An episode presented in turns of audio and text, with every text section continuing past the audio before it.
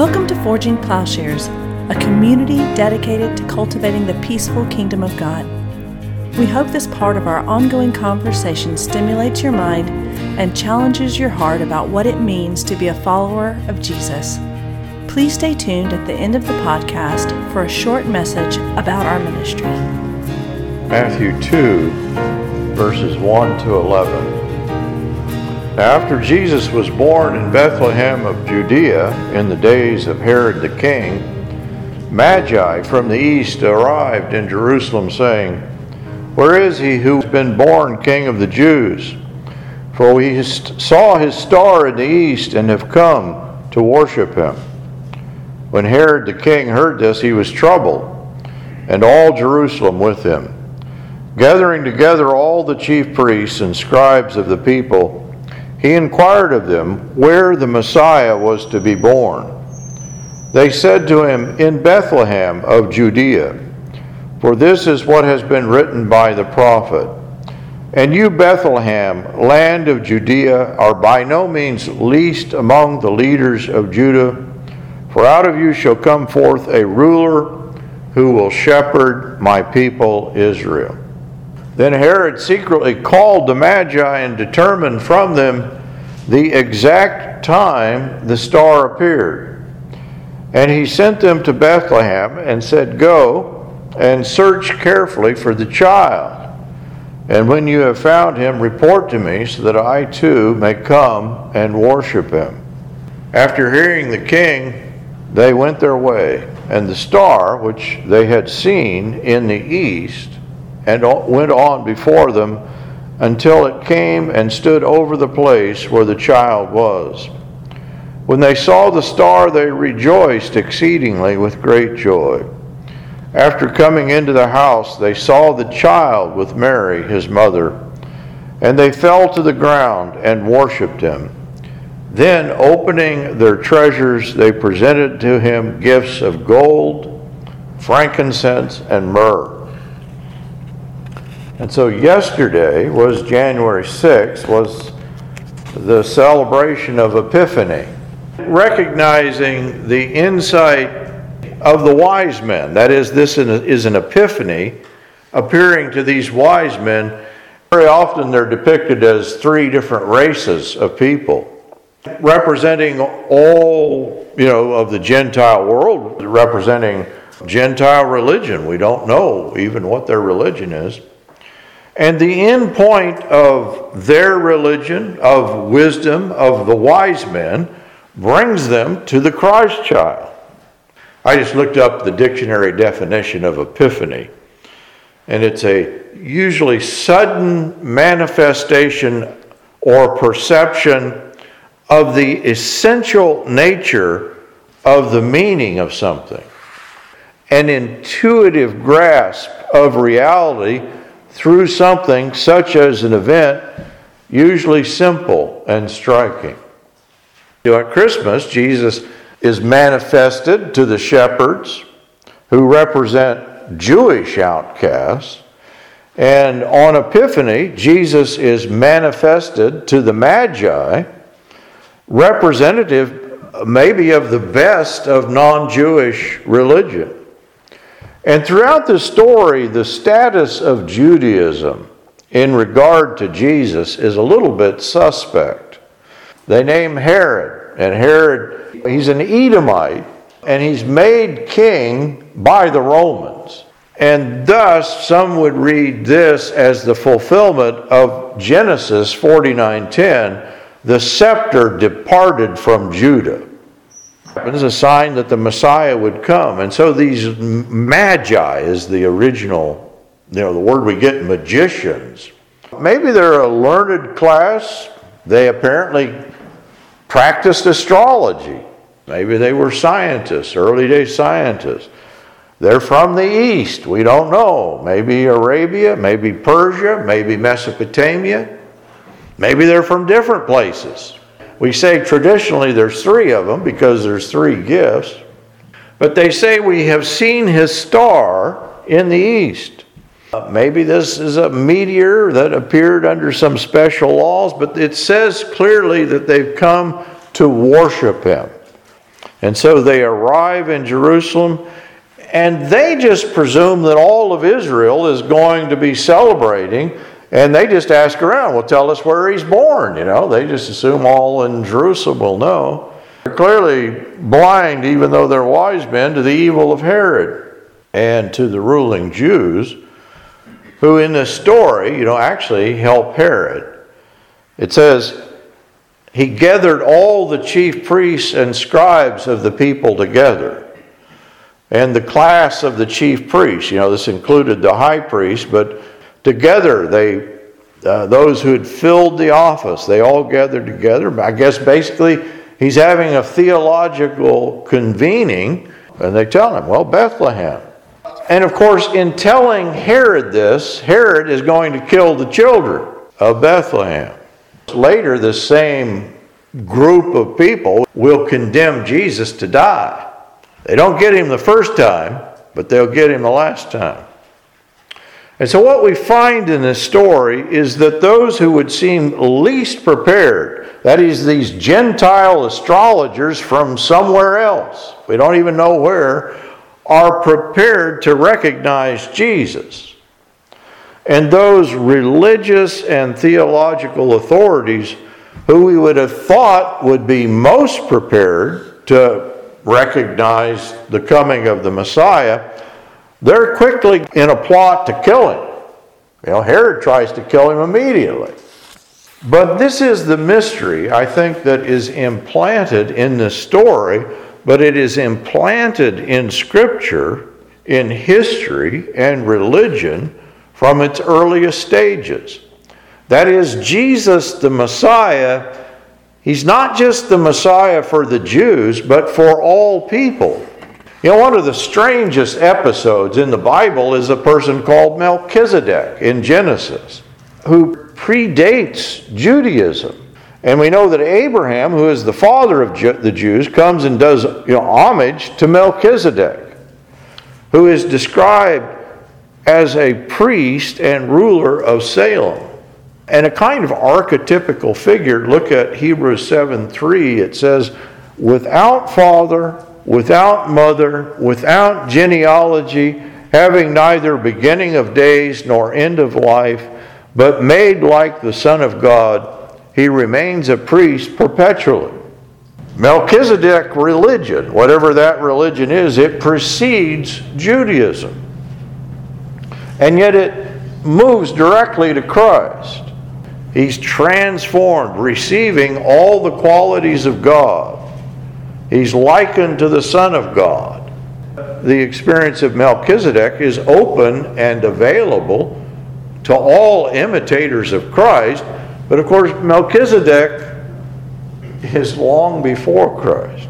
So there's a bit of a mystery. There's a universal openness to Christ which the Bible continually hints at, and certainly in the story of the Epiphany of the wise men. God is working with all nations and is bringing all people to Him through Christ. And John tells us that Jesus is the light that lightens every man. And so the incarnation is not meant to show that all paths, you know, may lead to God or that they're all equal or the cosmic Christ can be found in equal measure everywhere. But just as the wise men followed their star and their religion to Christ, we can expect to find similar instances throughout the world, right? We know Judaism is preparation for the gospel and becomes at the same time an obstacle to the gospel. It's both things. So, too, maybe with every cultural, every religious, every national identity, as Psalm says, God is calling the nations to Christ. Ask of me, and I will make the nations your inheritance. And so the incarnation, in various ways, encompasses all of human history. Christ is for all people. I think that's the story of the three wise men all of humanity, all people in their humanity, that Christ affirms people in their humanity, while at the same time providing universal possibilities for salvation. And so in the New Testament, Jesus can talk to the Pharisee, Nicodemus, the Samaritan woman. He points beyond their religion, beyond the religion of Nicodemus, conservative Judaism, beyond the religion of Samaria. He can heal the Gadarene demoniac, and I guess he delivers him in some way from his religion. Jesus accommodates and affirms the diversity of humanity while also, I think, encountering and overcoming their destructive elements. And so there is the sense that each person, each individual person, and their experience concern Jesus more than their religion, more than their national identity. And so some people meet him in a synagogue, some in a temple, some, like Paul, on a journey to destroy Christianity. And we know today there's a, there's a mass movement among Muslims where they meet Jesus in a mosque. Now, this may offend our sensibility a little bit. To talk about religion in this sense, doesn't this endanger Christian uniqueness? You know, aren't the religions contradictory? And yet, it can also be argued that the best of religion, as in the wise men, the best of humanity, is always preparation for the gospel. All the major theistic traditions, I think they claim things that we can affirm that humanity as a whole, first of all, has a knowledge of God in some form or another, that a perfect ignorance of God apparently is an impossibility. We believe that Christianity, rightly understood, certainly it's truer than any other faith, or it contains the ultimate truth to which other faiths aspire. But that does not reduce all religions all other religions to falsehood, right? No one really acquainted with the, the claims of the major religions of the world can fail to notice that they say very similar things to what Judaism and Christianity say. God is transcendent. God has an infinite fullness of being, that God is omnipotent, all powerful, that God is omnipresent, that God is omniscient, all knowing, that it is from Him whom all things come. In fact, Paul quotes pagan poets to say this that in Him we live and move and have our being. It seems that religion, at its best, will affirm existence comes from God. And they, they would all affirm God is spirit. God is not an object to be located in space. He's not subject to the limitations of time. He's not a product of nature. He's not simply a craftsman who formed the world. In many crucial respects, they're recognizably talking about the same God. Just a year or so ago, a professor at Wheaton Seminary was actually fired for saying what I'm saying now. Now, I, all sorts of obstacles are thrown up in our path. You know, there are obstacles of culture, principalities and powers, the power of death, the power of the devil. But Christ came to defeat these obstacles. And I think that's the picture here. Oh, here are these wise men coming to Christ, and their religion is complete. Now, this is Paul's attitude toward idolatry and the religion of the Athenians. And maybe it was a peculiarly bad religion, but because apparently they had an idol to an unknown God. He mentions the fact that they are very religious, they have many idols, but he chooses that idol to begin to explain the gospel. And he even references throughout his speech to the Athenians their religious poets, their philosophy. And so Paul doesn't bother refuting their religion. He just says, well, your own religion teaches you about God. And I think we can say that to many religionists of the world. in our day, maybe, you know, what is the bad religion? And probably is it not religion at all, but philosophical atheism. And I just don't find it any more impressive than Athenian idolatry. Philosophical atheism is a kind of oxymoron, it's self contradictory in that it rationally defends a world that is irrational. Philosophical atheism is something on the order of idolatry, in that it, I think it's just a mere superstition. Now, having said that, I think there is a more respectable atheism. There is a form of atheism which embraces nihilism, no meaning, irrationality, ultimate darkness. And this nihilistic understanding, maybe the best or worst form of atheism, in a sense, it's very close to the kingdom of God. Because this darkest atheism recognizes the choice is not between, oh, one rational system and a more rational system. The choice is between meaning and non meaning. The choice is between nothing and something. The choice is between good and evil. The choice is between love, I believe, ultimately, and disgust with the world. And maybe when, when we're children, as children, we're all confronted with the mystery of everything. Why, why are the stars there? Why do the stars shine at night? Why are there grasshoppers? You know, why is there anything at all? Is a very childlike question. As adults, I think we live in the world and maybe we kind of tamp down the mystery David Bentley Hart puts it this way Wisdom is the recovery of innocence at the far end of experience. It is the ability to see again what most of us have forgotten to see, but now fortified by the ability to translate some of that vision into words, however inadequate. There is a point, that is to say, where reason and revelation are one and the same. Isn't that what we see in the wise men? Their astrology, whatever, their science has led them to view this star, which leads them to Christ. The best of religion recognizes maybe what every child intuitively knows. God is not only the ultimate reality that the intellect and the will seek, but is the primordial reality with which all of us are always engaged in every moment of existence and every moment of consciousness, and apart from which we have really no experience of anything whatsoever.